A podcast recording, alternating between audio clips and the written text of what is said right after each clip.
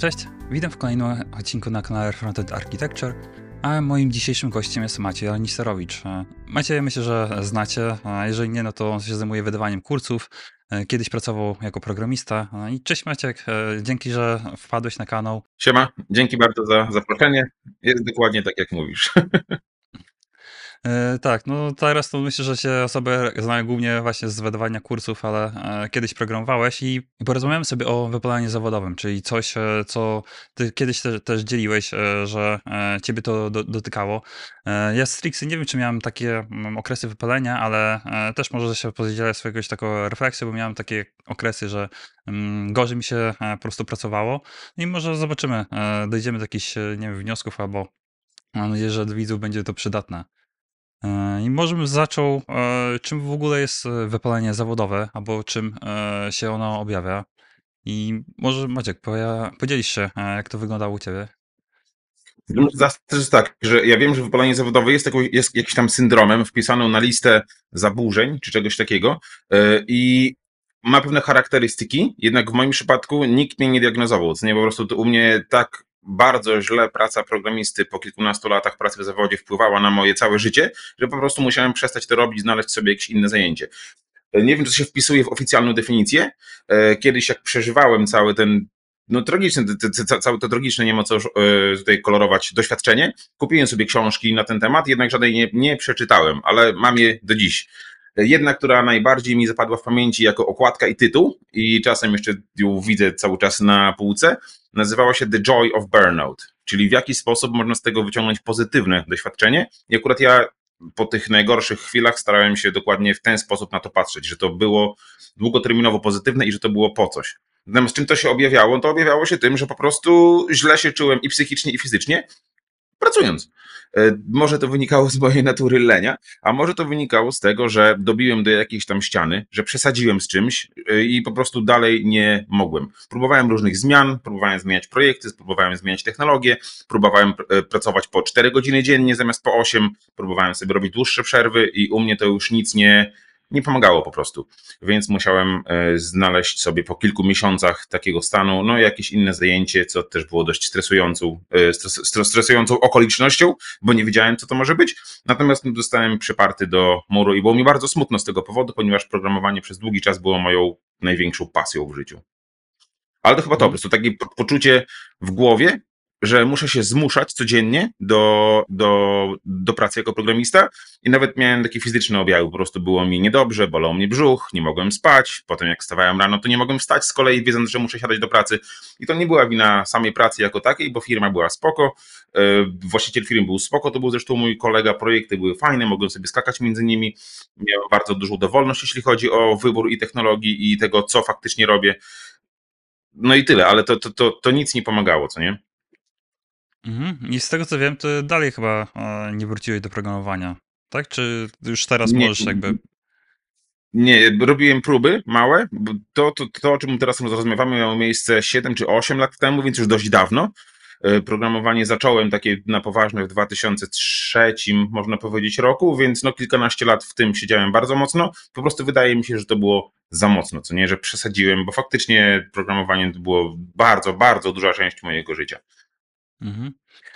No jak z twojego bloga śledziłem, no to nie wydaje mi się, że e, byłeś leniwy, tak? Bo jeżeli ty tam pracowałeś po kilka czy kilkanaście godzin dziennie, no to to raczej e, nie jest jakaś cecha osób e, leniwych, tak? To raczej w drugą stronę chyba, jakbyś, nie wiem, z godziny dziennie pracował, tak? Czy coś w tym stylu i mówi, że e, bo mi się nie chce, no to wtedy tak. Teraz tak się staram. No, ale teraz to raczej pracujesz, myślę, że już jakby mądrze, tak? A, bo też no, jesteś trochę w innej sytuacji. Tak. Mhm. E, dobra, to ja też może powiem trochę, jak to z mojej strony wyglądało. I to też zaznaczę, ja też nie miałem żadnej diagnozy, że byłem wypalony czy, czy coś. E, jeżeli już bym miał strzelać, to raczej to miałem jakieś e, epizody po prostu, w których mi no, nie mogłem się za, zmusić po prostu do programowania. I to, co u mnie pomogło, czy był takim clue, to zdanie sobie mm, co. E, albo dobra, to może e, jeszcze zanim do tego przejdę, ale to też powiem, jak to się objawiało.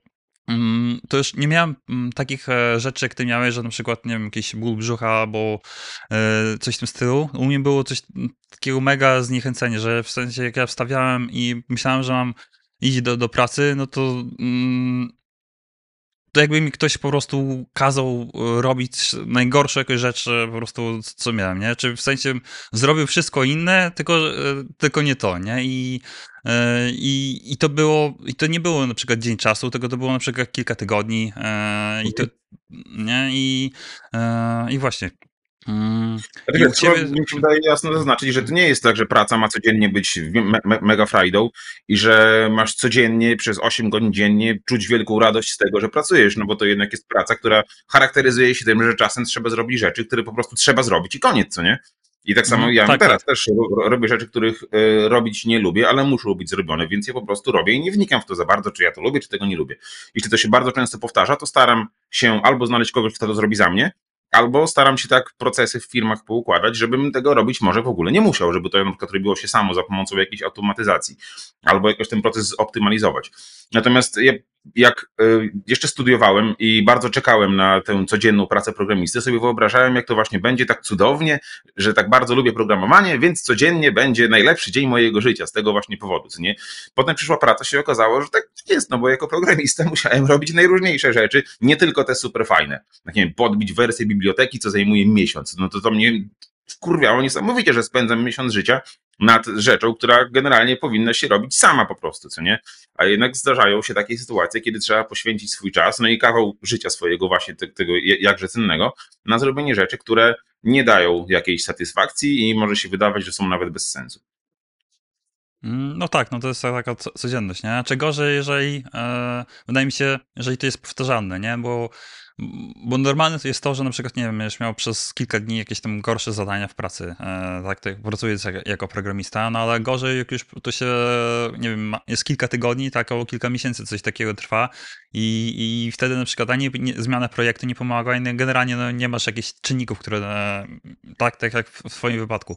Zmieniałeś jakieś projekty, pracowałeś w fajnej firmie, no ale e, nawet zmieniłeś ilość godzin, no ale to nie pomagało za, za dużo, nie? I wtedy no może coś jest, e, coś jest na rzeczy, trzeba pomyśleć, jak się po prostu sobie z tym poradzić. E, z tego co wiem, na przykład u nas sposoby, to niektóre sobie robiły na przykład kilkumiesięczny urlop. Akurat czegoś takiego nie, nie robiłem. No, ale dla niektórych osób to też e, może być jakoś tam, nie wiem, form, formą odskoczni, nie? Pojechanie sobie na przykład na, na wakacje sobie, żeby sobie odpo, odpocząć, naładować baterię. E, I to myślę, że jeśli dane środowisko wpływa na ciebie negatywnie, no to na, naturalnym sposobem wydaje się zmiana tego środowiska, chociaż na jakiś czas, żeby dojść do siebie, co nie? Z tym, że ja akurat mhm. tego nie robiłem, bo środowisko sobie sam zgotowałem takie, że o czym rozmawialiśmy przed nagraniem, na przykład ja, ja spałem po 3-4 godziny dziennie. Nawet jak pracowałem e, mało zawodowo, no to po, tym, y, to, to po tej pracy pisałem bloga właśnie, o którym wspomniałeś, nagrywałem podcast, prowadziłem szkolenia, występowałem na konferencjach, więc tych aktywności było bardzo, bardzo dużo i nawet jak praca zawodowa się skurczyła, to tamte aktywności po prostu się bardzo mocno rozszerzyły. I jak miesiącami czy latami nawet się śpi po 3-4 godziny dziennie, no to siłą rzeczy ten organizm jest wykończony, a w takim stanie ciężko jest odczuwać satysfakcję z tego, co się robi, więc tu się nakłada bardzo wiele rzeczy, co nie? Po prostu trzeba zadbać w sposób, w jakiś sposób o siebie, a ten sposób zadbania, no jest jasno określony, musisz dużo spać, dobrze jeść i się ruszać, no i to jest jakby bez tego e, ciężko oczekiwać poprawy. Ja wiedziałem jakby o tym, tylko tego nie stosowałem po prostu i spotykałem na swojej drodze wiele osób, które wiedziały o tym, ale szukały jakiegoś obejścia, że to jakiś pigułki to załatwią, jakieś suplementy i tak dalej, i tak dalej. Jednak to wszystko jest tylko i wyłącznie e, dodatkiem do tej podstawy, którą po prostu no, trzeba robić, trzeba dbać o tę higienę swojego życia, bo inaczej e, to jest walka z wiatrakami. Mm, no, zgodzę się z tym, bo ja może nie, nie miałem aż tak hardkorowych, e, że tam spałem bo długookresowo 3-4 godziny, ale u mnie to raczej było 5-6, no ale to też miałem takie maratony, dużo generalnie pracowałem, nie? I myślę, że to też E, może się e, przełożyć e, na, to.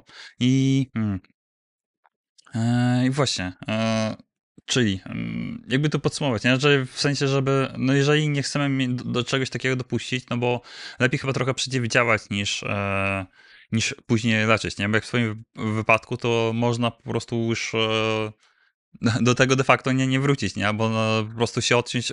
Znaczy, może być taka potrzeba, żeby będzie. Mm, będziemy musieli się odciąć od tego na, na, na, na, na długi czas, bo nie, nie, bo nie damy rady do tego wrócić.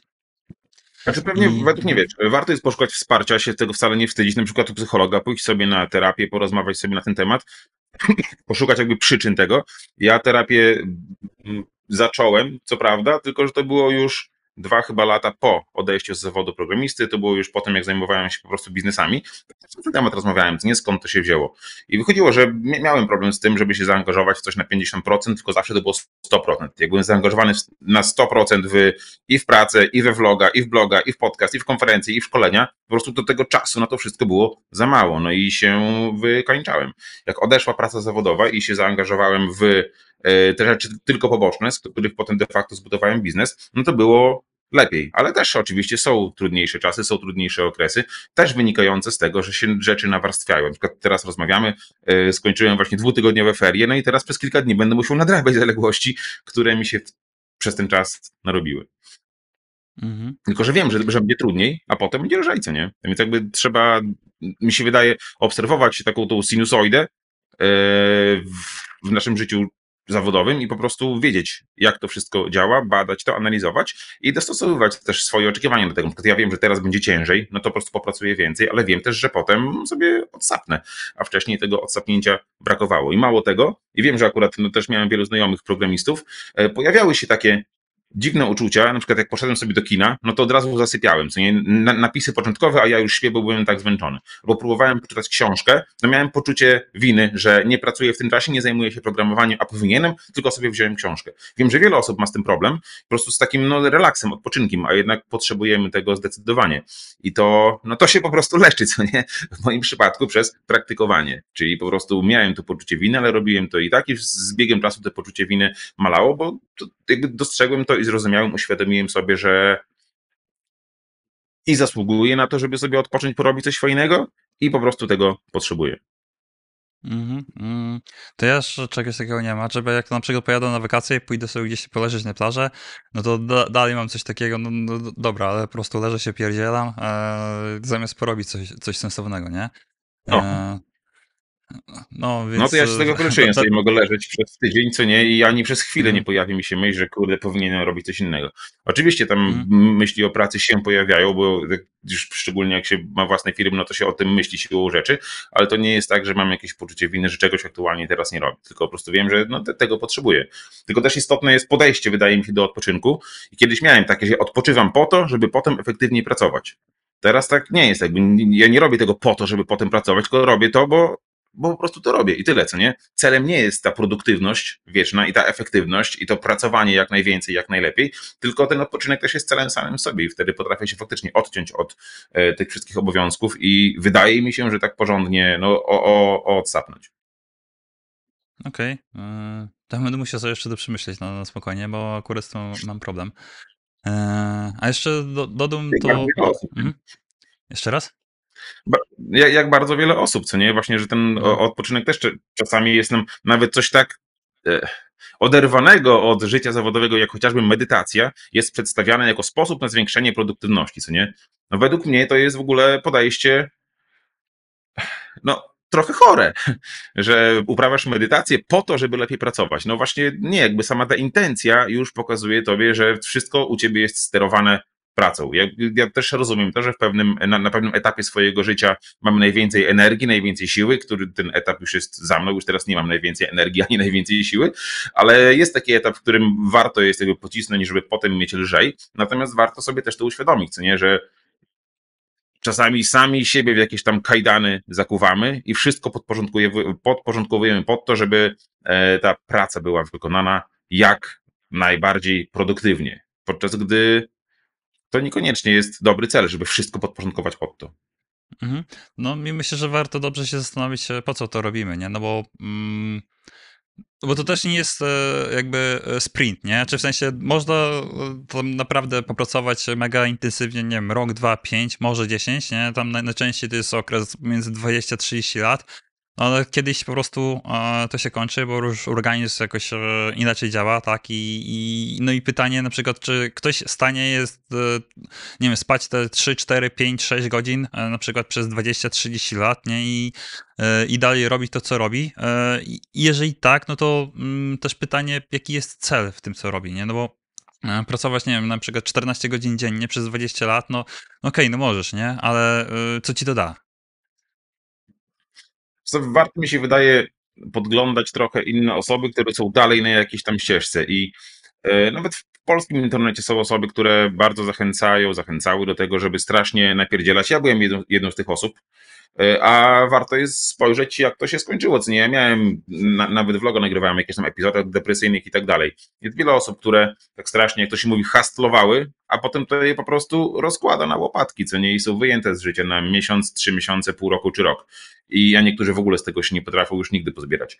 Więc warto jest patrzeć na to, od kogo bierzemy rekomendacje, czy ten ktoś jest w tym samym miejscu co my, czy może jest trochę dalej. I to trochę może brzmieć jako takie, wiesz, tam pierdzielenie starego zgreda, bo ja mam już na karku ponad cztery dychy i faktycznie czuję tą energię, co nie, że ona nie jest taka jak kiedyś, tylko na szczęście już być taka nie musi. Ale jak miałem te lat dwadzieścia kilka, czy trzydzieści kilka i patrzyłem nawet na konferencjach, czy w pracy, jak pracowałem już kiedyś tam w biurze, w firmie i widziałem ludzi o 10, 10 lat starszych ode mnie, gdzie ta, to, to programowanie nie było dla nich pasją, tylko po prostu było pracą normalną, tak jak, nie wiem, kierowca, kurde, autobusu ma swoją pracę, tak samo oni mieli pracę jako programista, to myślałem sobie, o Jezu, tak nie można, co to nie? A dlaczego? No właśnie można, bo to jest po prostu praca i tyle, nie? Możesz wyłączyć ten Mhm. komputer o tej 16, wracać na chatę i o tym w ogóle nie myśleć dalej. Mówi się o tej potrzebie rozwoju i oczywiście, że trzeba się rozwijać, tylko że no, powinno też mieć się możliwość rozwijania w pracy. E, Uncle Bob Martin kiedyś powiedział, że jak chcesz być dobrym programistą, to musisz 8 godzin dziennie pracować, a potem kolejne 4 czy jakoś tak dziennie się rozwijać. No i według mnie to jest szkodliwe po prostu, bo wtedy jak poświęcasz 12 godzin na pracę, 8 godzin na sen, który powinien tyle e, mniej więcej trwać uśredniając, no to potem bardzo mało czasu zostaje na cokolwiek innego. No a po co pracujemy? No, Po to, to, żeby to cokolwiek innego też było fajne, co nie? No tak, no wtedy nie masz życia, nie? Jak sobie to wszystko złączysz, no to prawie 20 godzin e, jesteś w pracy właśnie ze snem, tak? I co ci 4 godziny gdzieś zostaje na, na życie prywatne. No ale takie niestety trochę jest e, też rze- rzeczywistość, nie? No bo e, nie wiem jak ty, ale ja w większości filmów, w których pracowałem, to nie miałem jakiegoś dedykowanego czasu na rozwój, nie? Co prawda mogłem, na przykład jeżeli wchodzi jakiś temat, którego nie umiałem, to było normalne, że wiesz, że go muszę się, się douczyć, nie? Ale e, no, ewentualnie miałem na przykład jakieś kilka dni szkoleniowych, nie? Ale tak poza tym, no to, to, to wszystko, tak? I firma oczekiwała, że mimo wszystko ty jakieś tam będziesz się, się rozwijał. No, pewnie, znaczy wiesz, wiem, że mnie dopadło coś takiego, że w wieku 30 kilku lat czułem, że nie bardzo mam skąd się uczyć. Projekty były różne, ale problemy, które rozwiązywałem, często były takie same. To mi się po prostu też znudziło, co nie? I stąd też w- wynikła moja potem dalsza droga, jakby że teraz sprzedajemy produkty edukacyjne dla programistów. Takich produktów nie było, jak ja odchodziłem z zawodu. I akurat jestem dumny z tego, że nam się udało w, ustworzyć i wydać produkty, przez które już ponad 20 tysięcy osób przechodzi. I jakby są w stanie dzięki temu y, odkryć to programowanie na nowo, czego ja zrobić nie mogłem, bo tych produktów siłą rzeczy nie było. Dostaję masę takich maili z podziękowaniem, co nie, że dzięki naszym szkoleniom ktoś odkrył programowanie na nowo, albo znowu zobaczył, że przed nim jest cała jeszcze gama różnych rzeczy do e, spróbowania, a nawet nie wiedział, że coś takiego jest możliwe, co nie? I wydaje mi się, że to stało się taką moją misją i bardzo się z tego cieszę, że to faktycznie nam bardzo dobrze wychodzi i to kontynuujemy. Natomiast ja czułem, że dobiłem do jakiegoś tam sufitu. Przede mną jeszcze dwie trzecie życia, wtedy były, teraz już nie. I nie wiedziałem to dalej za bardzo. I jeśli chodzi o ten rozwój, no dobra, to pojadę na jakieś szkolenie. Pracodawca wyda, no akurat ja, mm, jak byłem na jakichś szkoleniach, to rzadko byłem zadowolony, jeśli to były jakieś takie organizowane przez ośrodki szkoleniowe zwykłe, bo to był z, no bardzo często po prostu shit i zmarnowany czas i wcale się nie dziwiłem, że firmy nie chcą dawać na to pieniędzy. E, I no też teraz po prostu oferujemy firmom możliwość e, edukowania pracowników w taki sposób, żeby te pieniądze nie szły, po prostu nie były wywalone w błoto, tylko żeby ten budżet szkoleniowy faktycznie miał sens. Natomiast to, jak mówisz, że pracodawca nie daje możliwości rozwoju, a oczekuje, żebyś jednak się rozwijał, no to tu jest coś trochę nie tak, ale z drugiej strony te oczekiwania pracownika też mogą być trochę nie do końca zrównoważone, no bo jak oczekujesz, mówisz, dedykowanego czasu na rozwój, no to, no to, to, to, to co byś wtedy robił? Mm, masz cały dzień się. na rozwój. Widziałem firmy, które dawały coś takiego, co nie, że cały piątek w całej firmie rób co chcesz. No i co wtedy robisz? Mhm. I co z tego ma firma przede wszystkim? To już zależy, wiesz, co by było. Czy no, robić możesz dużo rzeczy. Możesz sobie zrobić jakiś na przykład, e, chyba najbardziej efektywne byłoby zapytać e, i taki myślę to win-win, nie? E, no, e, pomyśleć, co możesz dać dla firmy, jaki nowy produkt i po prostu zrobić coś na przykład w nowej, w nowej technologii, nie? Więc ty się uczysz i to jest potencjalna wartość dla, e, dla, dla, firmy, nie? Tylko, że na przykład w firmie, w której ja pracuję, bo to jest software house, no jest raczej nierealne, no bo my jesteśmy podwykonawcami klientów, którzy płacą za dostarczenie konkretnych rzeczy i nie bardzo zależy na rozwoju pracowników innej firmy, nie? E, jeżeli pracujesz w firmie no, no, produktowej, to, to myślę, że coś takiego jest łatwiejsze do negocjowania. Do, no. Wiesz, dlatego to, tak jakby, że, że te oczekiwania są często po prostu wygórowane ze strony pracownika, no bo czemu firma która, przepraszam za wyrażenie, ale sprzedaje twoje godziny komuś drożej niż płaci tobie i to jest jakby cały model biznesowy, to czemu ta firma ma e, inwestować w to, że ty nie będziesz pracował dla klienta przez ileś godzin, więc oni z tego nie zrobią, jeszcze tobie płacą twoją stawkę godzinową i płacą jeszcze za produkty edukacyjne, w które ty będziesz w tym czasie przerabiał. No to wiesz, e, to jest zawsze jakiś konflikt, no bo i wasze interesy siłą rzeczy pracownika i pracodawcy są sprzeczne w jakimś tam e, zakresie i tutaj trzeba dojść do jakiegoś kompromisu, wydaje mi się też w swojej głowie, co nie? I odnoszę wrażenie, że gdyby faktycznie we wszystkich firmach dać wszystkim programistom, programistkom cały piątek na robienie tego, co chcą, to to byłby czas w większości zmarnowany. Bo nauczysz się nowej technologii, ok, ale potem jej zawodowo nie wykorzystasz. Mówisz, że chcesz y, zrobić nowy produkt dla firmy, ale po pierwsze, może firma tego nie potrzebuje. Po drugie, jak zrobisz go w nowej technologii, to go pewnie zrobisz słabo, no bo siłą rzeczy, jak się czegoś uczysz, to robisz to gorzej niż jakbyś to już umiał, co nie? I jakby ja doskonale rozumiem ten problem, bo sam też go miałem, z tym, że wydaje mi się, że można szukać jakichś rozwiązań pośrednich, czyli na przykład jakiś mały kawałeczek systemu zrobić troszkę inaczej. Tutaj troszkę zrobić jakiś, wiesz, mikroserwisik w, w, w, innym języku, że nawet jak zrobisz to troszkę dłużej czy troszkę słabiej, to wtedy nic takiego się nie stanie. Tylko robić to w taki sposób, żeby, żeby to nie było dużym kosztem dla, e, dla pracodawcy albo dla klienta tego pracodawcy. Mm, znaczy, ja też widziałem, że nie... firmy czasami biorą wiesz, naszych szkoleń po kilkadziesiąt egzemplarzy i mają dedykowany nie cały dzień, ale na przykład godzinę czy dwie godziny tygodniowo na wspólne zapoznawanie się z tym materiałem i dyskusję potem na ten temat. I wiem, że to potem bardzo pozytywnie wpływa na ich dalszy proces, na komunikację w zespole i tak dalej. No to oczywiście jest to spora inwestycja ze strony firmy, ale z tego co wiem, to to się bardzo dobrze zwraca. Też firmy potem wracają do nas, biorą kolejne powiedzmy 50 sztuk DNA, bo to świetnie im e, się sprawdziło. I bardzo dobrze, co nie? Tylko to też nie jest tak, że ktoś ma calutki dzień na to, żeby z tym się zapoznawać, tylko siłą rzeczy, no i trochę wkłada od siebie firma, ale trochę wkłada też od siebie no, ten pracownik. Mm. Wydaje mi się, tak, że to... warto jest dbać ten balans, żeby to nie było za dużo ani z jednej, ani z drugiej strony. Jakieś takie mądre mm. zdanie przeczytałem w jakiejś książce, że jak się mówiłeś o work-life balance, to nie, nie ma czegoś takiego, że masz balans i koniec, już go masz na zawsze. Tylko to jest zawsze akt balansowania. I zawsze się trochę machniesz w tą, trochę machniesz w tą, ważne, żeby ta średnia była taka, która dla ciebie jest odpowiednia i zdrowa przede wszystkim. Mhm, okej. Okay. E, znaczy nie do końca się zgadzam ze wszystkim, co powiedziałeś, a czy mianowicie z tym, że e, na przykład nie dałoby się zrobić tego, że ten e, powiedzmy te 10-20% czasu to jest, jest przepalane, no bo Google na przykład, czy, czy Funk, firmy z tego tak działają trochę, nie?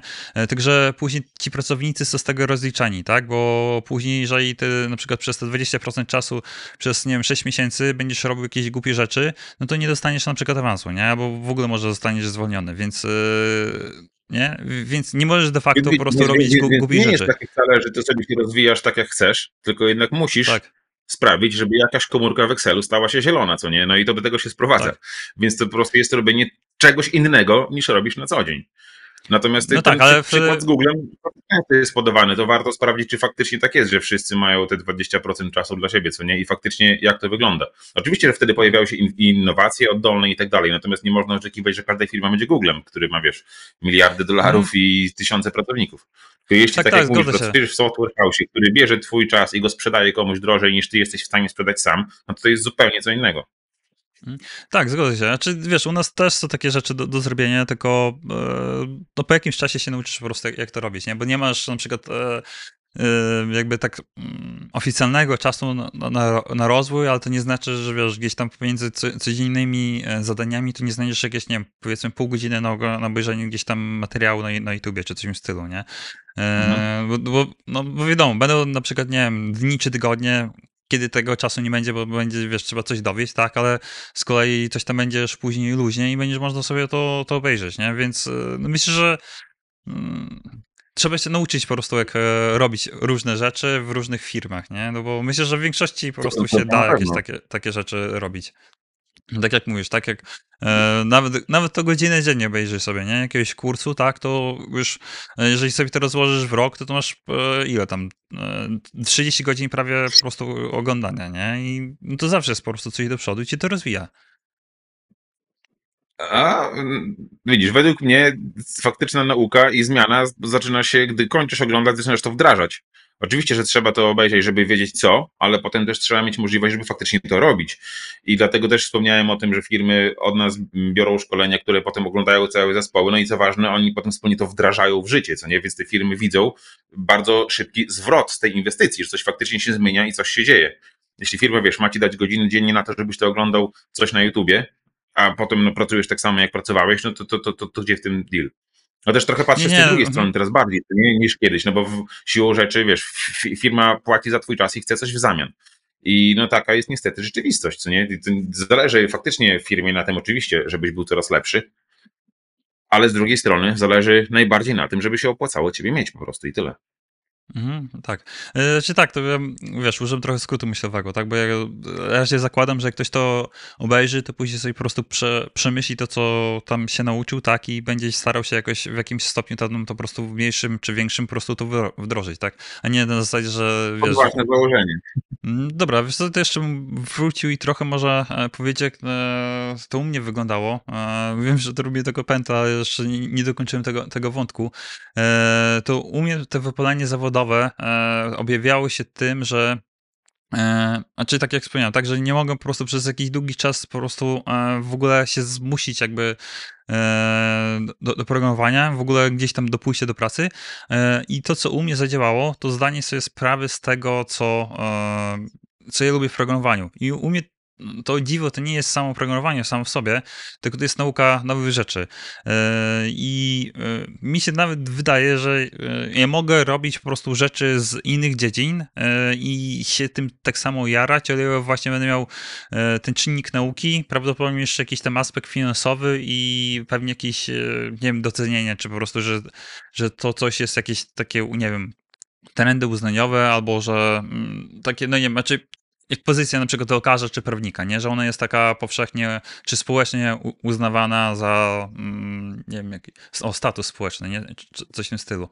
E, I myślę, że to jest też dobrze sobie zdać sprawę, co, mm, co nas jara w programowaniu, tak? Bo może to być, e, to się okazać, że to nie jest klepanie po prostu kodu, tak? Tylko, że na przykład, nie wiem, nauka, rozwiązywanie problemów, e, komunikacja na przykład z, z biznesem, no wbrew pozorom mam bardzo dużo komunikacji, tak? E, Czy jakiś inny czynnik, nie? I teraz jeżeli sobie zdamy sprawę, co tak naprawdę jest, to e, później, znaczy i to było w moim przypadku, że ja mm, wiedziałem, że na przykład będą jakieś rzeczy gówniane, nie? No po prostu muszę pójść i zrobić jakieś, nie wiem, rzeczy powtarzalne, już robiłem to no, 100 razy i zrobić to 101, ale nie wiem, porobię te rzeczy 2-3 dni, może tydzień, ale później się pojawi coś ciekawego, gdzie będę musiał, nie wiem, po prostu usiąść i coś się, nauczyć, nie? Po prostu coś, czegoś nie, nie robiłem i to na przykład jakby odblokowało mi no, mm, to był taki po prostu mm, switcher, nie? że wcześniej nie mogłem się, e, się zmusić. Jak to zrozumiałem, no to już, e, jak, nie wiem, po prostu mi to puściło. Mhm. Wydaje mi się, że to może być bardzo częsty, często dokładnie ten case, po prostu, że no, nas jara rozwój, ale nie tylko nas jako programistów, ale nas jako ludzi, czyli poznawanie nowych rzeczy, no bo to jest ekscytujące.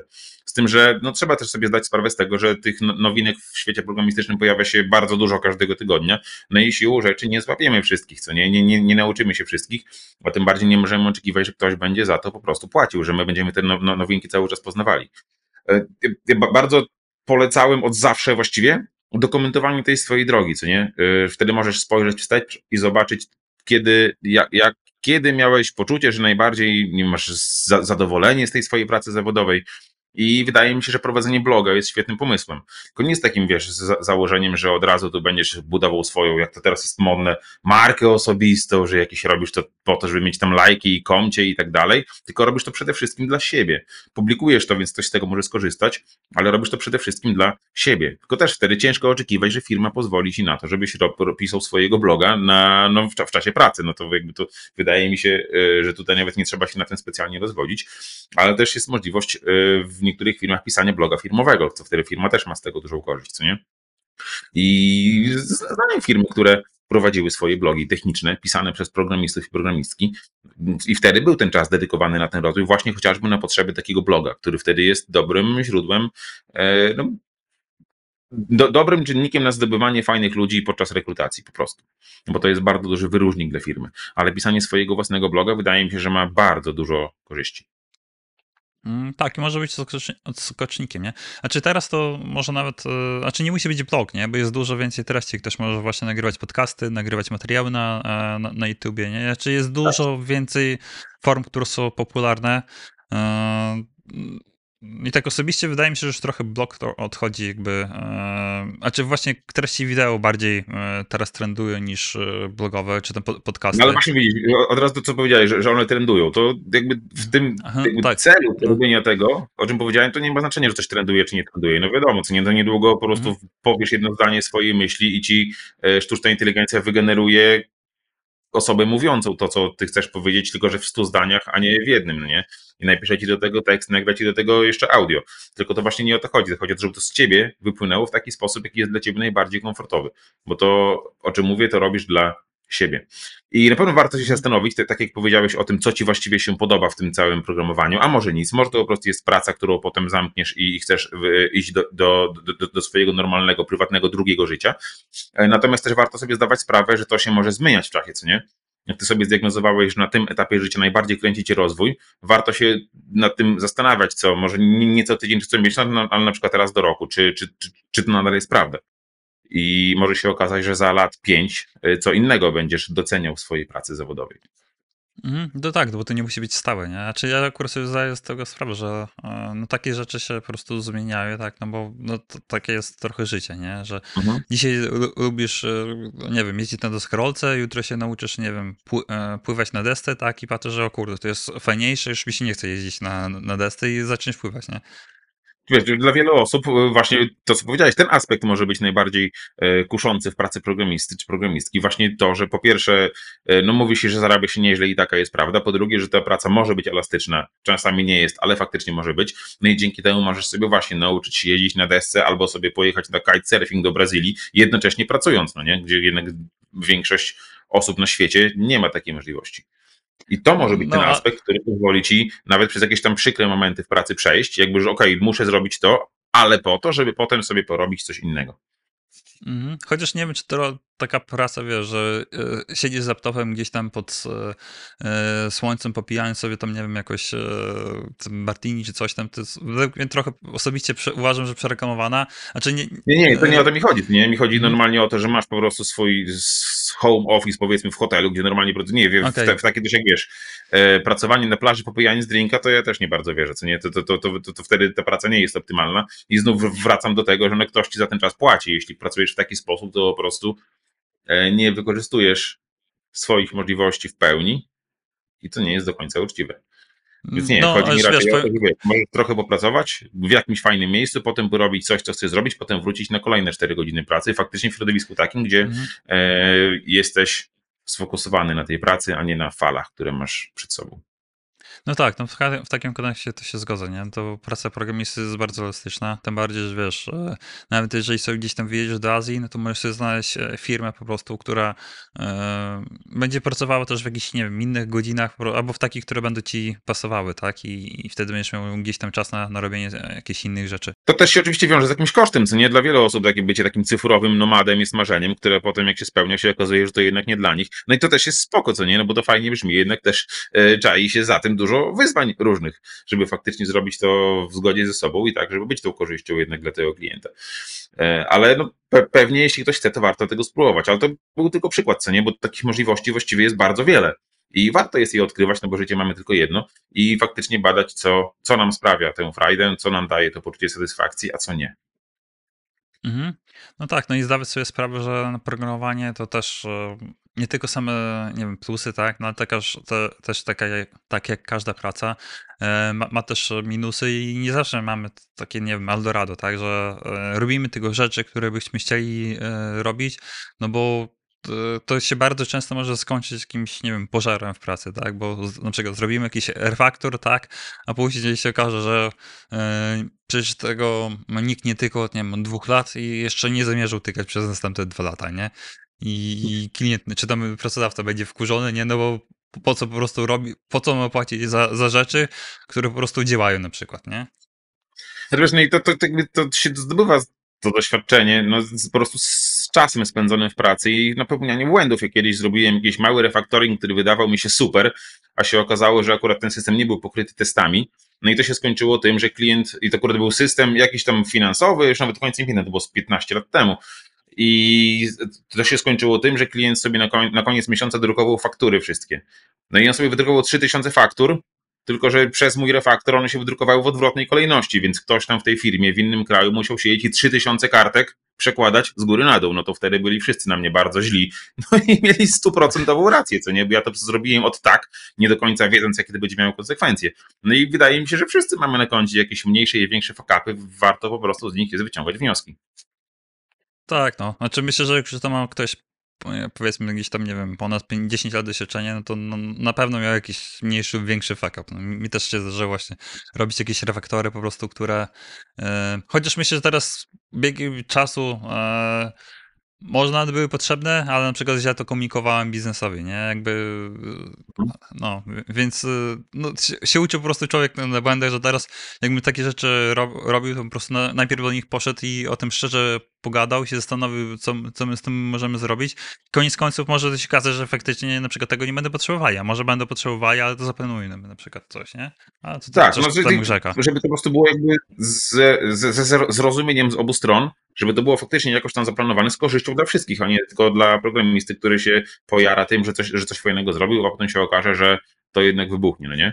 Tylko warto, żeby obie strony były świadome także ryzyk z tym związanych. No i też, no jak ja to robiłem, to nie miałem skąd się tego uczyć, bo były co prawda książki na ten temat, ale to były olbrzymie cegły tysiącstronicowe, które faktycznie czytałem niektóre, a też i staramy się wychodzić naprzeciw takim oczekiwaniom, bo wiedziałem, czego mi brakowało przez te kilkanaście lat w pracy i po prostu wypuszczają produkty, które zawierają także takie informacje, czyli jak robić refaktoring, czy jak właśnie gadać z biznesem, który to temat przez wiele lat w polskim IT był, IT był bardzo zaniedbywany, co nie, no bo programista to był ten, którego się zamykało w piwnicy, zalewało kawą, wrzucało się pizzę i wychodził kod. No a tak nie jest już, co nie, na szczęście, tylko jednak mhm. praca programisty polega, tak jak powiedziałeś, bardzo często na komunikacji z biznesem, na rozumieniu tego faktycznie, co się robi i przecież ta, ta siła programistyczna też ma bardzo dużo fajnych pomysłów, jeśli faktycznie rozumie, czemu to ma służyć, kto jest tym końcowym użytkownikiem, a na czym, a na, na czym zależy z kolei biznesowi. I że oni mają dostarczać tą wartość, yy, która jest potrzebna, a nie tylko patrzeć na to, co jest dla nich osobiście fajne. Wtedy to też zmienia się całe to podejście. Nie, że ja faktycznie robię coś, co mi teraz osobiście frajdy nie sprawia, ale wiem, że długoterminowo to bardzo będzie pożyteczne dla wielu osób. Mhm, tak, no bo można też Friday mieć chociażby z takich rzeczy, że nie wiem, z tej aplikacji korzysta ileś tam tysięcy użytkowników na przykład codziennie, nie? I jak ja na przykład e, zrobię teraz ten feature, to e, no, no inni ludzie po prostu będą z tego korzystać, będą z tego zadowoleni, nie? Więc e, to też jest tak jak wielowymiarowe, tylko że właśnie trzeba sobie zdać, co, co ja lubię, nie? Co po prostu w tym. Tylko też, żeby jakby wiedzieć, co lubisz, musisz mieć poznane całe spektrum, co w ogóle jest do lubienia, co nie? Musisz mieć świadomość, po co to wszystko właściwie się dzieje i zobaczyć siebie w kontekście konkretnym, w tym, którym się znajdujesz, w środowisku, w danej pracy, w środowisku danego produktu, w ogóle po co to wszystko jest. Ja przez jakiś czas tworzyłem system call center, gdzie tam system inteligentnie wybierał, do kogo ma teraz zadzwonić, w jakich godzinach, tam wybierał płeć osoby dzwoniącej do osoby, która ten telefon ma odebrać i tak dalej. No i to było bardzo fajne technicznie, bardzo fajny problem do rozwiązania. Tych problemów było tam bardzo wiele i się tym projektem bardzo jarałem. Ale jak do mnie o 8 rano zadzwonił koleś, chciał mi sprzedać kartę kredytową w niedzielę, no to myślę, kurwa, weź się ode mnie odczep, nie? I potem myślałem, przecież ja takie systemy robię. No to wtedy straciłem, szczerze mówiąc, trochę zapału do pracy nad tym dokładnie systemem, bo wcześniej się nad tym nie zastanawiałem, a potem zobaczyłem, do czego to faktycznie może być używane, nie? Jakby też oczywiście ten system mógł być używany do rzeczy słusznych i fajnych, ale też niekoniecznie. I wtedy jak mnie samego y, to spotkało, że ktoś mnie obudził w niedzielę rano, korzystając z systemu taki, jak ja robię, no to też y, zrozumiałem, że to nie jest do końca to, co ja chcę robić. Mhm. Jakby, że to misja cała moja e, nie jest spełniona, że mój cały trud może być wykorzystany do tego, żeby ktoś kogoś innego budził w innym kraju w niedzielę rano. Mm, No tak, no bo teraz mamy, znaczy jako, jako programiści mamy jakby wpływ na, na to, jakie, przy jakich projektach pracujemy, nie? No bo możemy, nie wiem, pracować przy projekcie jakimś wojskowym i tworzyć jakieś rakiety, które będą tam, nie wiem, wystrzeliwane, możemy e, pracować przy jakiejś, nie wiem, sieci społecznościowej czy komunikatorze, który będzie używany przez tam miliony, nie? E, no, znaczy to już tam od, Tak, od, no, od jak, motywacji. jak jeszcze jako freelancer dostałem e, za- zapytanie ofertowe na, na zrobienie e, strony jakiejś tam związanej z branżą pornograficzną i to odrzuciłem ze względów po prostu etycznych, co nie tak samo jakby przyszło jakieś kasyno i powiedziało, że chce ode mnie coś nawet dużo płacąc, prostego zlecenia bym nie przyjął. I też są e, osoby, które w ten sposób taki wiem, moralnie patrzą na to, czy faktycznie one się zgadzają z tym, co robią po co ich ta praca faktycznie, do, do, do czego później jest wykorzystywana. Czy praca w branży tytoniowej, czy alkoholowej, no też jakby to dla kogoś to może być ok, dla kogoś nie ok. I właśnie to jest ok, że można mieć swoją, e, swoje podejście i swoje, swoje zdanie na ten temat. Natomiast to chyba odbiegliśmy trochę od samego wypalenia zawodowego, chociaż jak coś się robi w niezgodzie ze sobą przez długi czas, to wydaje mi się też, że to może być szkodliwe. To też wydaje mi się, że, że, że warto jest porozmawiać o tym, co właściwie, e, jak można te, te, temu przeciwdziałać, co nie? I, to właśnie, i, i, I tu są sprawdzone sposoby, które po prostu warto jest stosować, to o czym wcześniej mówiliśmy, czyli sen, jedzenie i ruch, jakby to, to, to, to jest taka podstawa. E, tylko tak jak mówiłem, też o tym wiedziałem, że tak jest nagrywałem nawet o tym podcasty o zdrowiu dla programistów i programistek i sam tego nie robiłem. A jak zacząłem to robić, to faktycznie było lepiej, ale to już było trochę po tym najgorszym okresie. Natomiast dużo się mówi o spacerach w lesie, o medytacji właśnie, o pójściu sobie na basen czy na saunę, ale nie po to, żeby na czas napieprzać 100 długości i potem tylko patrzeć w, w, w jaki sposób nam jakaś aplikacja da jakiś puchar i że, że z kimś rywalizujemy, tylko zrobić to po prostu dla siebie, nie? Mm, No, czy inne słowy, po prostu nauczyć się trzeba odpoczynku. Tak, bo, bo, e, bo jeżeli na przykład, to tak jak mówisz, tak, e, załóżmy, nawet będziesz dbał o sport, ale teraz coś się przerodzi w drugą skrajność i zaczniesz na przykład, nie wiem, triatlony e, napierdzielać, nie, albo jakieś Ironmany, no to, to też nie wiem, czy wiesz, tak będzie prozdrowotnie. Znaczy, no na pewno będziesz miał formę, tak, Ale czy e, to ci powiedzmy psychicznie pomoże? No, no może tak, może nie. Może. A może nie, to właśnie to, jest kwestia po prostu podejścia, żeby z kolei nie stać się niewolnikiem tej, tej, tej, drugiej aktywności. Tak mi się wydaje, co nie? Też może być tak, że u kogoś coś takiego działa, z tym, że też warto potem poczekać, jak ta osoba będzie mówiła o tym za pięć, powiedzmy, lat. E, No, Mhm. no, wydaje mi się, że warto jest patrzeć na. Też, znaczy, też mieliśmy ten problem w polskim IT. Na przykład moje pokolenie było jednym z pierwszych, jeśli chodzi o tę branżę. Jak się poszło na konferencję w innym kraju, czy w Skandynawii, czy w Niemczech, czy w Stanach, no to ta średnia wieku było dużo wyższa niż w Polsce. Ja jak kończyłem ponad 30 lat, to nie tak wcale często e, spotykałem programistów, programistki starsze ode mnie. Teraz ja jestem tym starszym i przechodzimy prze- w Polsce przez pewien e, po raz pierwszy taki etap, że będziemy mieli pokolenie emerytowanych programistów i programistki. Tego nie było wcześniej, co nie? I w tych innych krajach też kiedyś nastąpił ten pierwszy raz, tylko że my, by- u nas to jest trochę później z bardzo różnych przyczyn i na tym też akurat kiedyś nagrywałem podcast, dlaczego w Polsce to wszystko zaczęło się tak dużo później. No i to oczywiście wchodzi cała ta nasza historia, co nie? Jak Polska była e, zacofana, zacofanym technologicznie krajem i dopiero u nas to wystrzeliło e, później niż na zachodzie. Mm, No tak. E, jak było, to wiesz, była branża osób e, prawie, prawie wyłącznie młodych, co za tym idzie z dużą dawką energii, silnych, być może czasami ambitnych, to też się nakręcaliśmy wzajemnie. Kto mniej śpi, kto więcej zrobi i tak dalej. No i to było trochę toksyczne, to było, wydaje mi się, szkodliwe dla wielu osób. No i potem się uczyliśmy, jak z tego jednak wychodzić. No jednym się udało i programują sobie dalej spokojnie, a inni szukali innej drogi, jak się okazało, że to jednak ich wykończyło, tak jak mnie. Mhm. Mm, No, no tak, no bo e, fa faktycznie teraz e, no wy jesteście w sumie pierwszym takim pokoleniem, nie, które już do, do, dorasta i powiedzmy e, no bo jak, ja, ja słyszałem jeszcze kiedyś, jak było sytuacja, że przyjeżdżali właśnie z zagranicy, coś prelegenci, nie, e, wychodzi na salę, a tam e, jakiś tam 60-letni pan, tak, a, a sami programiści tam, nie wiem, 20-30 lat e, na, na, sali, Tak. nie, Wsz- wszyscy młodzi. Tak, po prostu było, nie? I to też były takie czasy, że wiesz, no, jakby, że, że siłą rzeczy właśnie z tego powodu, no i w sumie się cieszę, że mogłem w tym uczestniczyć, że byłem tego częścią, że po prostu sz- szliśmy w te tam kilka tysięcy osób właśnie w taki sposób w Polsce, że wiesz, yy, zaczynała się taka zmiana postrzegania tego, tej naszej pracy, jak wszyscy tam dochodziliśmy do takiego wieku, że pojawiały się dzieci na przykład. Nie? No to to jak się ma dziecko, to to wywala wszystko do góry nogami. I na różnych blogach wtedy też było, że a czegoś nie zrobiłem, no, no, no, no, no bo tu teraz uczę się spędzać czas ze swoim dzieckiem. Sam zresztą e, na tak, takie tematy poruszałem, bo one były istotne. Bo wiesz, jak masz e, środowisko, czy na konferencjach, czy na jakichś meetupach i wszędzie po prostu każdy go cisnąć to programowanie, robić, robić, robić, bo trzeba być pasjonatem, bo jak to nie jest twoja pasja, jeśli temu nie poświęcasz, to jesteś gówno, nie programista. Takie, było takie podejście. A nagle się okazuje, że po prostu nie możesz, no bo pojawia się coś ważniejszego w twoim życiu. No i dobrze, jakby i z tym zderzeniem e, zetknęło się wtedy wiele osób naraz i też nie wiedzieliśmy do końca, co z tym robić. No trzeba chyba samemu sobie odpowiedzieć na takie pytanie, nie? Czy w sensie, no, co jest dla ciebie naj- najważniejsze? Bo ja z jednej strony, e, ja, ja osobiście mam to też taki trochę dylemat. Z jednej strony zgodzę się, że mm, praca programisty nie powinna być jakby wymagana ten rozwój, a czy w sensie, że okej, masz te e, że są osoby, które pójdą na 8 godzin pracy i nie muszą być pasjonatami, no ale z drugiej strony jest coś takiego, że no, dobra, no, jeżeli chcesz być, się, się rozwijać i chcesz być naprawdę w tym dobrym, no to, to ci 8 godzin no, nie wystarczy, nie? No bo to musisz naprawdę w to dużo po prostu włożyć, żeby być dobry. I gdzie, wiesz, nie? Ja osobiście żeby tym nie problem. wybrzmiało, że, żeby nie wybrzmiało, że tylko pasjonaci się rozwijają. No bo jakby rozwój w swojej pracy, no to jest obowiązek każdej osoby w każdej branży właściwie, co nie?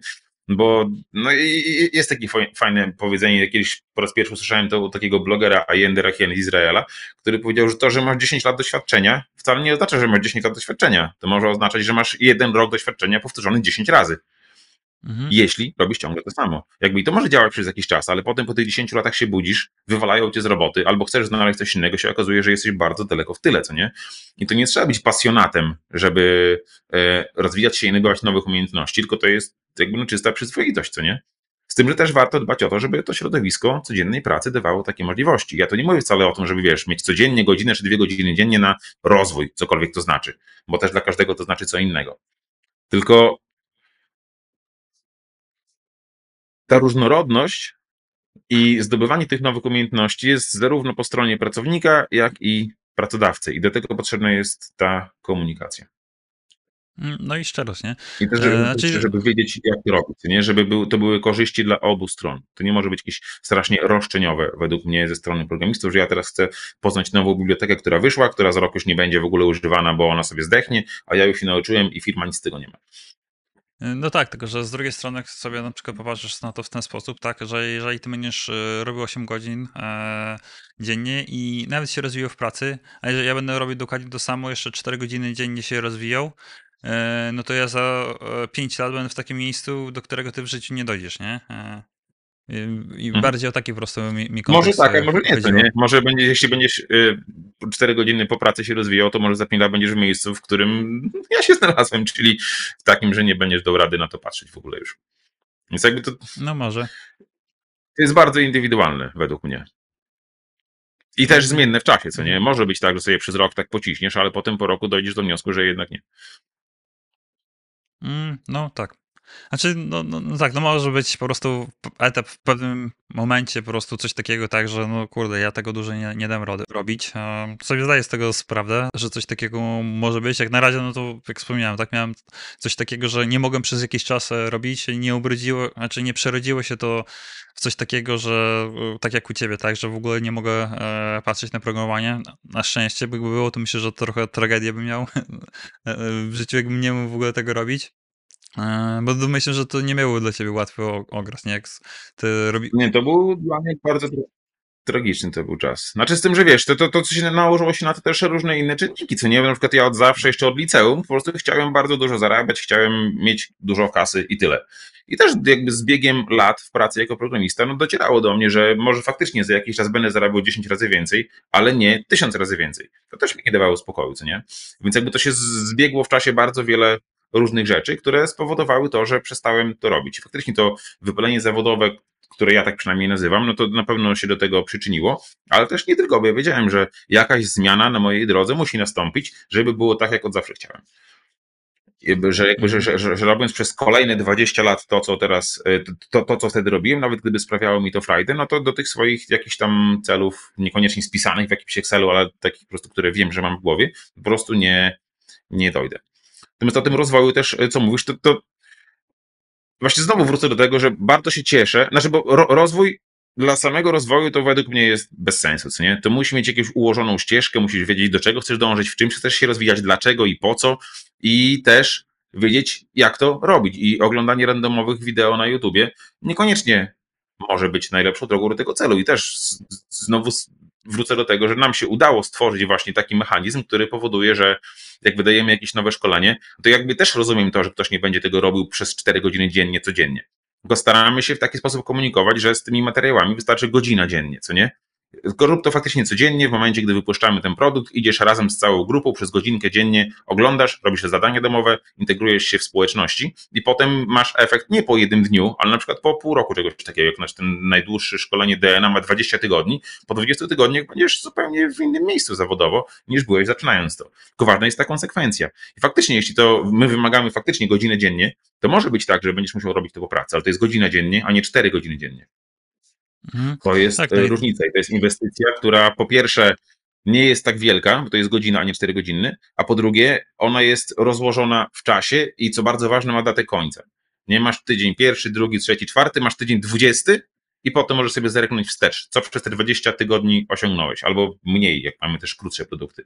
Też czegoś takiego nie było na Pols w polskim IT, bo byliśmy chyba pierwsi, którzy, którym się udało na taką skalę wejść w ten rynek i faktycznie tę edukacją tak poukładać, która jest edukacją, w której płacisz w dużej mierze za wiedzę też, ale także za sam proces, za agendę, za to, że ktoś za ciebie wybrał, czego masz się w tym momencie nauczyć i to nie zrobił e, ktoś randomowy, tylko osoba, która uczyła tysiące ludzi na salach szkoleniowych przez, e, przez, przez powiedzmy dekadę, nie? I ona wie lepiej niż ty, czego ty w tym momencie potrzebujesz.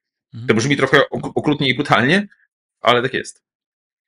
E, no tak, znaczy co tu dużo mówić, nie? No macie do, dobre produ produkty sam, niektóre z nich przerabiałem, mogę, mogę polecić, między innymi DNA, e, no więc zgodzę się z tym, no i tam u was jeszcze płacisz jakby za, za tych mentorów, nie? E, e, za, za właśnie za, za tą wiedzę, że, że oni faktycznie mm, mają tą, tą wiedzę i to nie są jakieś tam randomowe osoby. No bo to jest duży problem ogólnie w edukacji, że jak sobie wpiszesz w internecie, że chcesz się czegoś nauczyć, no to dobra, ktoś ciebie uczy, ale w sumie nie wiesz, czy ten ktoś mówi ci prawdę, nie? Nauczysz się czegoś, ale nie wiesz, czy to jest wartościowe. A taka nauka dla nauki właśnie, no moim zdaniem, jest trochę stratą czasu. Jest no, jakimś tam ćwiczeniem mięśnia nauki i mięśnia dyscypliny i tak dalej. Natomiast czy to faktycznie ma korzyści, to, to, to, to bywa to różnie. I no, no, mhm. też tam ludzie piszą, co nie, że jakby że to jest przeskok jakościowy, jeśli chodzi o materiały, które na innych platformach mieli wykupione wcześniej, czy właśnie, tak jak mówisz, oglądanie rzeczy na YouTubie, no bo wtedy po prostu nie wiesz, czy to faktycznie ma sens. U nas zawsze staramy się, żeby to ten sens miało jak największy. Szczególnie, że e, bardzo często i to w sumie ten właśnie przez y, rozwój social media, tak jak mówię, że blogi odchodzą do lamusa trochę. Teraz wiadomo, że jest TikTok, jest Instagram, jest YouTube i tak dalej, i to wszystko bardzo prężnie sobie działa. E, ale to ma ten efekt, że to, co kiedyś robiliśmy na blogach, czyli pokazywanie, pokazywaliśmy swoją ścieżkę, teraz staje się znowu właśnie sposobem na budowanie swojej marki osobistej i prowadzi potem do jakiegoś biznesu. Ale jeżeli ktoś ma uczyć cię programowania, a sam w branży jest od roku, no to ma tylko ten rok doświadczenia więcej od ciebie, to wcale nie jest tak dużo, co nie? I według mnie, znaczy jest taki pogląd, że żeby brać od kogoś pieniądze za naukę, to wystarczy, że jesteś 1% lepszy od tej osoby. No według mnie nie. Musisz być dużo lepszy mm. od kogoś, żeby kogoś czegoś nauczyć, bo po pierwsze musisz to dobrze rozumieć, żeby to potem wytłumaczyć i to przekazać, a po drugie musisz mieć doświadczenie które faktycznie dowodzi, że to, co mówisz, y, jest właściwe. A nie tylko powtarzasz to, co A ktoś ci powiedział. Znaczy, rozumiem tutaj twoje podejście, tylko z drugiej strony, e, jeżeli ty masz na przykład 15 lat doświadczenia, to już możesz e, nie do końca pamiętać, jak to było, e, kiedy ty miałeś te pół roku doświadczenia, nie? I, teraz taka osoba, Oczywiście. która na A przykład ja, ma... wiesz, ja, ja nie mówię, że, nie mówię, żeby osoby z małym doświadczeniem w ogóle się nie odzywały. Oczywiście, że tak. Jakby, nie, nie, tak jak mówię, według mnie dokumentowanie swojej ścieżki to jest super droga dla osoby, która chce wejść w daną branżę i pokazywać to, w jaki sposób się uczy, ale niekoniecznie uczyć innych. Aha, okej, w sensie uczyć innych za pieniądze, tak? Nie za pieniądze. Okej, Tak. no dobra, to, to, to rozumiem. No to tutaj faktycznie, tak, bo, bo żeby, dobra, z tym to się zgodzę, bo żeby faktycznie kogoś nauczyć, to musisz e, to dobrze rozumieć, musisz przemyśleć jakiś tam program i po prostu co, do, do jakiego punktu ty chcesz daną osobę do, doprowadzić, nie? Czy w sensie, e, że ktoś jest e, teraz tutaj, a za jakiś czas będzie tutaj, tak, ale jeżeli ty masz ten rok doświadczenia, no to to jest trochę jednak za mało, żebyś po prostu wiedział, do, do jakiego punktu ty chcesz tą osobę doprowadzić. Jak już może przy pięciu latach, to myślę, że mógłbyś powiedzmy jakiegoś takiego juniora na przykład próbować e, gdzieś tam przeprowadzić, nie? Na przykład, żeby zostać regularem. Znaczy właśnie wiesz, to, to, to, to liczenie tego w latach y, jest bardzo ciężkie, no bo to zależy, co przez te lata robiłeś, co nie?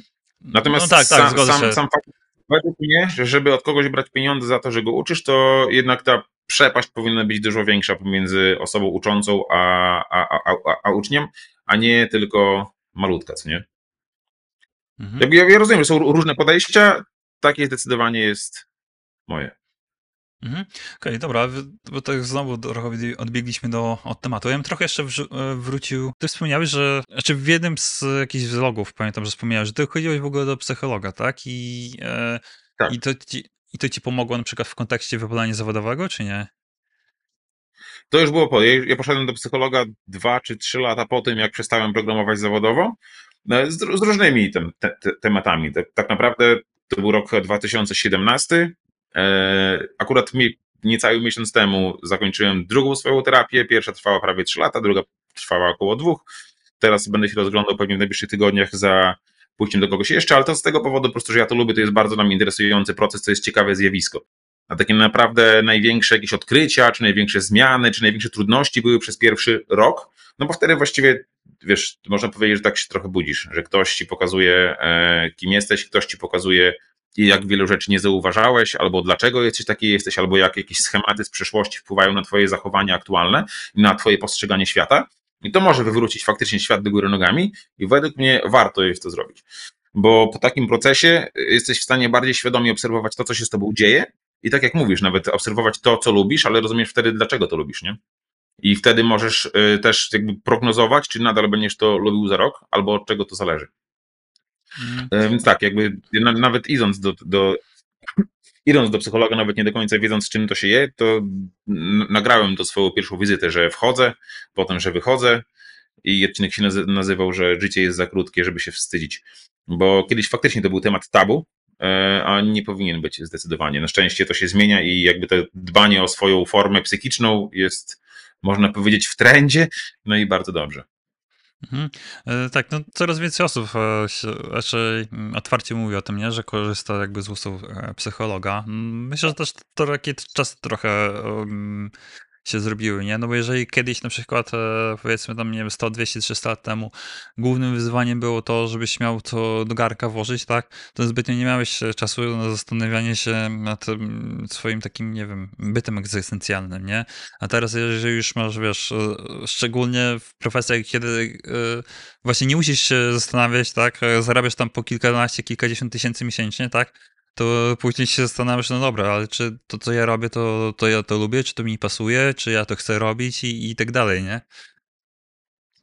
A to już bardzo filozoficzne, zagłębiamy się tematy. To polecam lekturę Erika Froma, który w połowie XX wieku tak. bardzo fascynujące książki pisał na ten temat, albo Viktor Frankl, y, mają je- jego książka Wola sensu i Człowiek w poszukiwaniu sensu, jak najbardziej. Znaczy wiesz, to filozofowie byli 2000 lat temu, którzy rozkminiali takie rzeczy, więc tutaj upływ czasu niekoniecznie ma aż tak wielkie znaczenie. Znaczenie ma to, że e, dużo osób teraz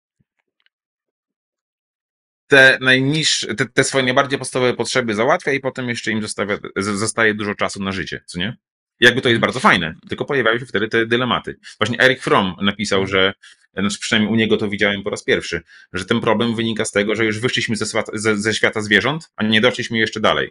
I zyskaliśmy tę taką świadomość i nie wiemy, co z tym zrobić i teraz się tego uczymy. I to uczymy się od już wielu set lat albo i więcej, co nie? No i że to jest jakby ewo, e, ewolucja. No tak, ale myślę, że to też może być po powiązane z tym, nie? No bo jeżeli, wiesz, już dochodzi do takiego momentu, że faktycznie jakby pieniądze stają się drugorzędne, nie? No uważam, że powyżej tam jakiegoś pułapu e, i to dla każdej osoby jest po prostu jakiś tam inny, e, no to mm, czy ty zarobisz te 1000, 2 czy 5 więcej, no to, to tak naprawdę nie ma zbytnio dużego e, znaczenia, liczą się mm, inne rzeczy, jak na przykład czy, nie wiem, atmosfera w pracy, czy to, co, to, co robisz, to jest na przykład dla ciebie wyzwaniem i tak dalej, nie? Czyli to dla każdego też to będą inne czynniki, nie? Ale bardziej mi chodzi o to, że ten czynnik finansowy w pewnym momencie wydaje mi się, że już schodzi jakby na, na drugi jakby plan, nie? A czyli on też jest ważny, ale nie jest jakby najważniejszy, tak? Jak, bo jest różnica przykładowo zarabiając, nie wiem, jeżeli zarabiam 3000, to jak zarobię 6000, no to jest bardzo duża różnica. Ale zarabiając na przykład 20 tysięcy, a zarabiam 23 tysiące, no to mój komfort życia się nie poprawi za dużo, nie? Czyli... No i wtedy pojawiały się pytania, a właściwie po co to wszystko? No i mhm. tutaj wchodzimy faktycznie w bagno, bo co, co każdy musi sobie odpowiedzieć na to pytanie sam, a Wiktor Frank twierdzi, że to nie ty szukasz sensu w życiu, tylko to życie pyta ciebie, ej, a jaki jest mój sens? I jedno, jedni będą ten sens nadawać, inni nie. I tutaj terapia na pewno jest przydatna. Mhm, okay. E, natomiast wiesz, no w sumie jakieś o, o, o, o, takich tematach, no to teraz przecież trwają rozkminy nad tak zwanym minimalnym dochodem gwarantowanym, czy jakoś tak to ma się nazywać, po prostu, że nie będziemy musieli pracować, będziemy dostawali kasę i będziemy sobie żyli. No i wiesz, są fascynujące teorie na ten temat, warto się z tym zapoznać, e, jakie to może mieć konsekwencje, no i wie, wiele osób przewiduje, że tragiczne w skutkach. E, no tak, znaczy to, to pewnie trzeba jakichś e, większych czy szerszych badań, na, znaczy badań na szerszą skalę, nie? E, jak to faktycznie wpłynie. Jakieś są, bo to już działa w jakimś tam, w, w, chyba w Finlandii wprowadzili coś takiego, wydaje mi się, w jakimś tam stopniu. No i generalnie wtedy właśnie pojawia się to pytanie, no dobra, ale to po co to wszystko? Tylko to pytanie pojawia mhm. się wtedy wcześniej. I to właśnie wspomniani przeze mnie panowie bardzo fajnie się nad tym zastanawiali. Odpowiedzi oczywiście żaden nie udzielił, bo tę odpowiedź trzeba udzielić sobie samemu. No i na pewno z takich rozkmin także może wyniknąć wypalenie zawodowe. Nie? Jak robisz, robisz, robisz, nagle dochodzisz do wniosku po 10 latach, że to kurde nic, wszystko to nie miało sensu. Mhm. Czy ty na przykład masz life work balance, czy, czy nie? Teraz nie, nie, nie. Znaczy jakby u mnie to właściwie, no teraz to jeszcze, jeszcze bardziej, ale zawsze było tak właściwie, że to było bardzo powiązane ze sobą. Bo ja od samego początku, jeszcze zanim podjąłem pracę zarobkową, tylko nawet udzielałem się w różnych projektach jak, jako student, nawet niekoniecznie za kasę, no to to, to, to było dla mnie jakby no, sposób na po prostu prowadzenie życia całego. I to się nie zmieniło teraz też. Jakby zdarza się też, to nawet wczoraj do ciebie pisałem, była niedziela, pisałem do ciebie maila chyba około północy. Zdarza się tak, że przez dwa tygodnie nie robię nic, potem przez tydzień trochę nadganiam. Czasem jest tak, że pracuję przez 10 godzin w ciągu dnia, czasem jest tak, że pracuję przez 10 godzin w ciągu tygodnia i tych tygodni jest dużo obok siebie. Więc nie, czy, czy, czy, czegoś takiego nie ma, że mam to jakoś bardzo ustrukturyzowane to właściwie sobie płynie to żyćko razem z tym biznesem. E, I okay. oczywiście jest raz lepiej, raz gorzej, mhm. co nie, tylko nie chciałbym już dopuścić do czegoś takiego, że nie dam rady czegoś zrobić. Nadal się zdarza, chciałbym, żeby się zdarzało coraz rzadziej. Okej. Okay. No ja też nie mam jakiegoś takiego stricte e, podzielania, nie? Work-life. Może wiesz, że pracuję gdzieś tam 8-16, tak, a później to mam czas dla siebie. E, no mnie to jest mm, no po prostu życie, nie? Ja cię nie, nie rozgraniczam, mhm. że tu jestem w pracy, tu jestem, nie, nie jestem w pracy, nie? Czasem na przykład Wiesz. idę gdzie, e, jeszcze tego do końca, nie? Czasem idę nawet, nie wiem, po prostu e, się, się, spotkać z, z narzeczoną, nie? No to po prostu wpadnie mi jakiś pomysł do głowy, nie? Bo po prostu, mhm. nie wiem, e, się rozluźniłem i przyszło mi jakieś rozwiązanie na, na problem w pracy, nie? No i no, się zdarzają takie rzeczy, nie? Bo bierzesz prysznic, to ci też gdzieś tam wpadnie jakieś rozwiązanie, albo przyjdzie ci coś, jakiś pomysł, że o, o kurde, coś, e, fajnie jakiś projekt bym sobie zrobił, czy, czy coś tym stylu, nie? No. A czasem sobie po prostu, nie wiem, odpalę konsolę i pogram i nie, nie myślę o takich rzeczach, nie? I, i po prostu tle i tak się ten coś pewnie kręci czasami. Znaczy wiesz, to jest po prostu problem polega na tym, że nie ma na to wszystko jednej odpowiedzi, co nie? Odpowiedź jedna uniwersalna to jest to, czyli sen, jedzenie i ruch. I to mówię Mhm. po raz któryś, bo tak po prostu jest. Nie mówię też, że ja to stosuję y, zawsze, bo, bo, bo nie, byłbym hipokrytą, gdybym mówił, że tak, ale zdarzają się okresy, że tak i wtedy jest lepiej niż gdy tego nie stosuję. Natomiast wszystko inne no to jest bardzo zależne, co nie? Ten work-life balance wcale nie jest powiedziane, że to koniecznie musi być takie dobre, że masz codziennie 8-16, bo może ktoś woli trochę inaczej, co nie? Może ktoś woli od 5 do 8, a potem od 17 do 20. Albo może poprzytykane jakoś tam. Na przykład, no u mnie też biznes y, polega na tym, że jestem czasami w social mediach, co prawda teraz już coraz mniej, ale jeden czasami jestem, y, że mam czasami live'y, które są w godzinach takich, jak ludziom pasują, a nie mi, że mam różne jakieś spotkania, czy mam jakieś telefony, też czasami muszę się dostosowywać do e, trybu życia innych ludzi, a nie wszystko jest jeszcze dopasowane w 100% pode mnie. No i to jest okej, co nie? Tylko jakby zauważam, Mhm. co mnie męczy, jakie aktywności powodują, że potem faktycznie muszę odpocząć. Na przykład, jaką live'a od 20 do 23 z lampą świecącą mi prosto w twarz przez 3 godziny, to kiedyś to nie był dla mnie problem. Teraz problem jest tej, na tej natury, że ja wiem, że ja do pierwszej nie zasnę i kolejny dzień muszę mieć w miarę e, wolny, żeby sobie po prostu dojść do siebie. Tylko to też nauczyłem się tego e, z biegiem lat. Kiedyś wstawałem z rana niewyspany i leciałem do roboty, teraz już tak nie jest. Ale też wynika to z tego, że już Mhm. teraz niekoniecznie muszę tak robić. Wcześniej być może musiałem, albo sam sobie tak mówiłem. No i też świ- świadomość wydaje mi się, nie? No bo jak jesteś świadomy To tych rzeczy, no to, no to też. No, no ja z tych trzech rzeczy, co ty powiedziałeś, no to na pewno zacząłem u siebie sen wdrażać. Jedzenie, sportu jeszcze, jeszcze nie. Myślę, że z, mam nadzieję, że w przyszłości zacznę o wiele bardziej, już będę miał trochę więcej czasu. E, Ale sen to ba- bardzo polecam, bo też zobaczyłem, mm, mm, jest spora różnica, czy w sensie mogę na przykład spać te 5 godzin, tak, dziennie, ale e, później chodzi na przykład cały dzień zmę- zmęczony i na koniec dnia też w ogóle nie mam siły, nie? A na przykład jak od sobie odstawiłem yerbę, to mm, śpię na przykład po 7,5 godziny i mam przez cały dzień, na przykład nie muszę drzemki robić, nie? Gdzie jak na przykład spałem po 6 godzin, to musiałem sobie później drzemkę zrobić, więc generalnie wychodziło mi podobnie, e, bo i tak byłem zmęczony na koniec dnia, a teraz na przykład nie muszę pić kawy, czy tam yerbę, a nie jestem zmęczony. Mhm. Warto też sobie uświadomić, jakby, że, że, że, lepiej nie będzie już. jakby, jeśli chodzi o to, no to raczej z biegiem lat za 10 lat będziesz miał jeszcze gorzej. Jakby też to do, do, doświadczałem, śmiałem się kiedyś z tego, że jak skończę 30, no to podobno poziom energetyczny spada. No ja to no, spadł. No jakby to, to i, i zapał do pracy i tak dalej. Że po 40 to już w ogóle. No i trochę tak. Teraz czekam na 50 i mam nadzieję, że będę mógł sobie pozwolić na jeszcze więcej luzu w stosunku do samego siebie. Po prostu wiem, że będzie mi coraz trudniej działać na jakichś tam mega wysokich obrotach. Wiem, że są osoby, które to robią, ale tam nie chcę się szprycować jakimiś grzybami czy jakimiś zastrzykami, żeby dać radę zapierdzielać cały czas, co nie? Mhm. Tak, no i też e, tego się nie zauważa z dnia na dzień, nie? No bo wiesz, e, wczoraj miałeś prawdopodobnie bardzo podobny poziom energii jak dzisiaj, nie? No ale jeżeli e, już sobie zobaczysz e, w kontekście jakichś 10 lat, no to już e, nie będziesz widział różnicy. Zależy jeszcze jaki masz wiek, nie? Jak masz tam, nie wiem, powiedzmy 20-30, to możesz aż tak tego nie odczuć, ale już myślę, że 30-40, czy tam 25-35, no już gdzieś tam odczujesz.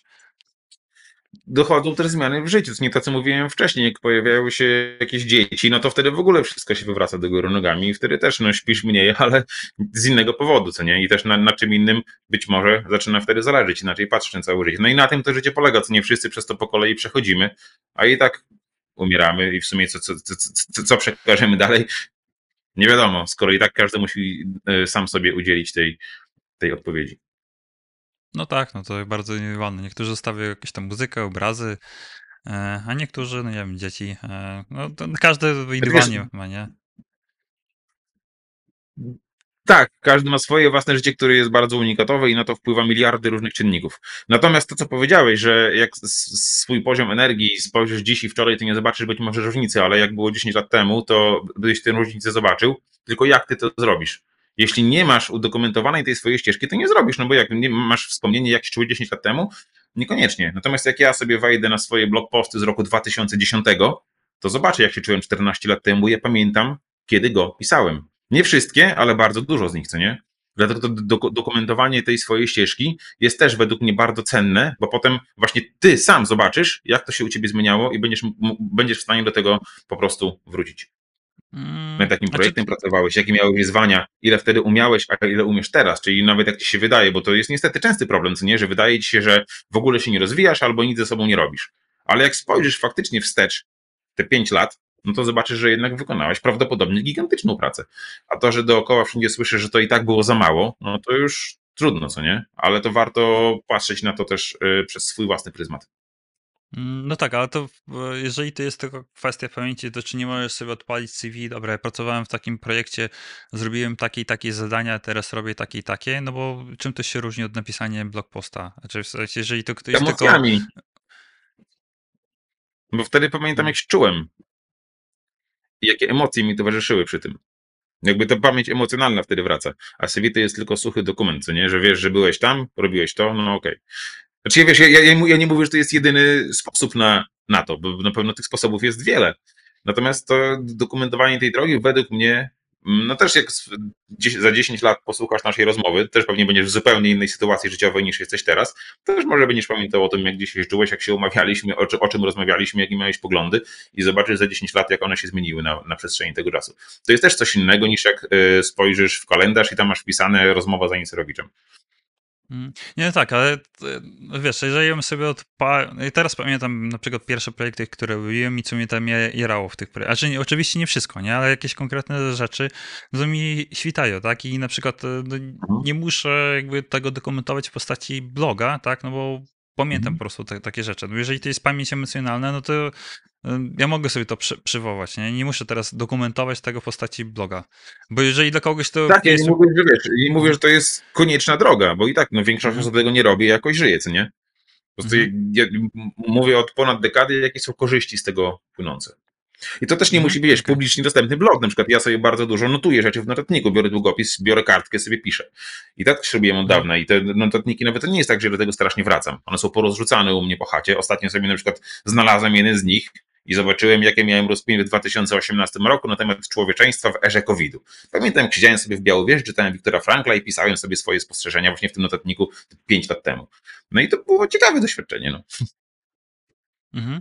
E, No, dużo osób prowadzi e, pamiętniki, na przykład moja narzeczona pro- prowadzi codziennie sobie zap- zapisuje, co było i e, no, to, też jest jakieś to też jest takie fajne, nie? Później możesz sobie wrócić na przykład faktycznie, co ty myślałeś, nie? No bo na przykład w blog poście to tego nie, nie zawrzesz, ale już takim, wiesz, prywatnym sobie wiadomości do siebie, no to możesz, wiesz, napisać to jak chcesz, nie? Bo tego nikt jakby nie będzie czytał.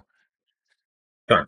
Znaczy też nie chodzi też o to, żeby się zagrzebywać w tej przeszłości, no bo jednak życie jest tu i teraz, a nie rok temu, albo nie za rok. E, Natomiast wyrzucanie z siebie swoich własnych spostrzeżeń powoduje, że bardziej świadomie to życie przeżywasz. I nawet jeśli już mówimy o wypaleniu zawodowym, być może zobaczysz na wczesnym etapie, że coś jest nie tak. A jakbyś Okej. się nad tym nie zastanawiał w ogóle, nad tym jak ci jest, o czym myślisz i tak dalej, jakbyś leciał od rana do nocy, od rana do nocy i tak w kółko codziennie, to nawet byś mógł tych sygnałów nie zauważyć. Chodzi właśnie o taką samą świadomość. Jakby to, świadomość tego, co się z tobą dzieje, jest bardzo istotna według mnie. I pisanie bloga też to daje, pisanie pamię- pamiętnika zdecydowanie też to daje, terapia też to daje, jakby zwiększanie tego poziomu własnej świadomości. Medytacja też to daje. Mhm.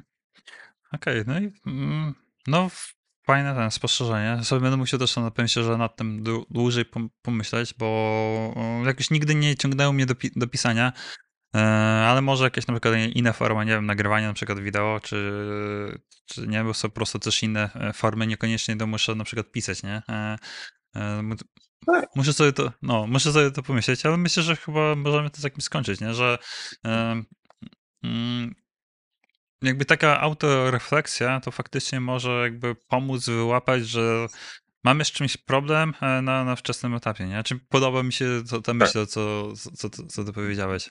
Tak, zde- zdecydowanie. Jakby to też po, potra- pozwoli ci skonfrontować się z tym, czego się boisz i być może z czasem nauczysz się od tego nie uciekać, tylko stawiać temu czoła. Mhm. Ale to już o Jezu, zabrnęliśmy już strasznie daleko w jakieś tam Tak filozoficzne takie tematy. rzeczy. No to także Maciek, e, dzięki wielkie, że zgodziłeś się e, wystąpić e, w w odcinku. Mam nadzieję, że rozmowa podobała i co, do, do usłyszenia następnym razem. Jeżeli się podobało, dajcie łapkę w górę, zostawcie komentarz. Jeżeli ch- chcecie, żebyśmy, nie wiem, coś odpowiedzieli, to ja na pewno, Maciek, nie wiem, może e, także po prostu odpowie na, na komentarze i do usłyszenia następnym razem. Cześć. Dziękuję bardzo. Cześć.